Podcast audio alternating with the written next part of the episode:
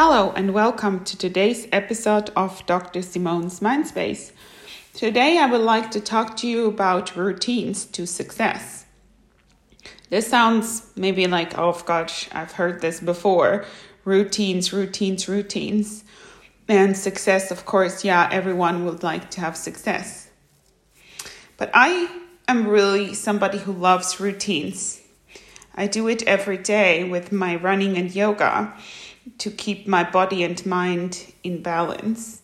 And honestly, if I wouldn't have had these routines in my life, especially during this year of the pandemic, it would have been very, very difficult. I added a new routine this year.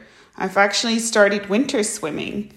And the effect of winter swimming has been so incredibly positive that I'm really happy that I've had the chance and courage to start a new routine. So, routines they do help to structure our everyday life and bring a sense of calm and predictability to our everyday go abouts. So, how is it if we want to change some of our daily habits? It's really, really crucial to not do major changes because major changes will have the yo yo effect of returning back to ground zero, and there you go again. So, do small adjustments. Focus on small daily routines rather than major changes. Rather, do a five minute everyday exercise then once a week, an hour continuity is crucial and is way more important than the length of what you're doing. So, I'd like to share four different eh, aspects about routines that can be very helpful. If you want to change a daily habit, start with a five minute daily exercise plan that you'll be able to power through. Don't start with a one hour exercise plan that you will never be able to, to complete and then be frustrated that you are not able to actually complete the task you've set yourself. Because if you have the opportunity to start your day with a five minute exercise, then you have already accomplished something. That's much better than doing nothing at all.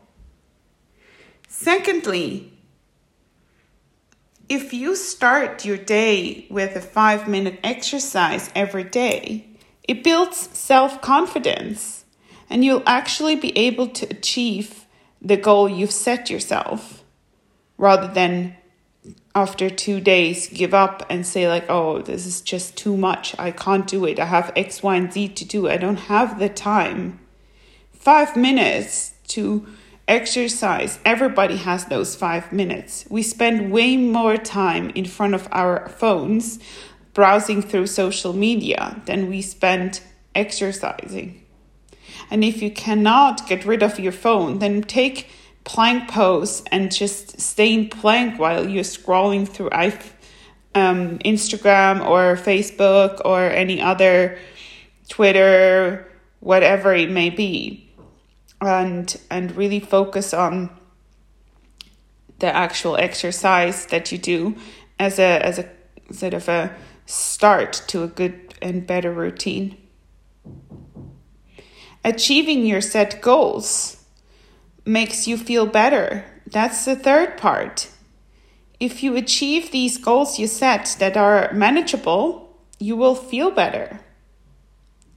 And lastly, well being is positively impacting your immune system, your physical and mental wealth, health.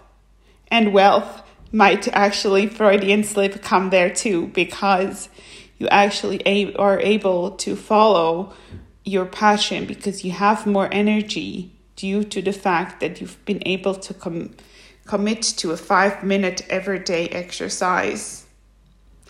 I really hope that it's been inspirational. Try these five minute small exercises out, you can easily do them at home and see what they do with your body and mind.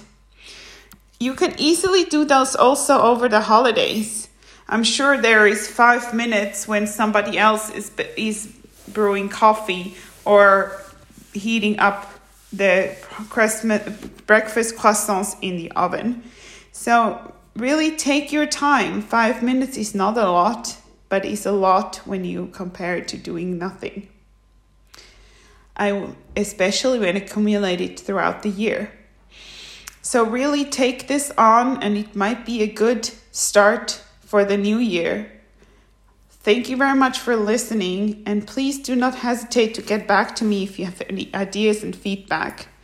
Looking forward to that and um, talk to you soon.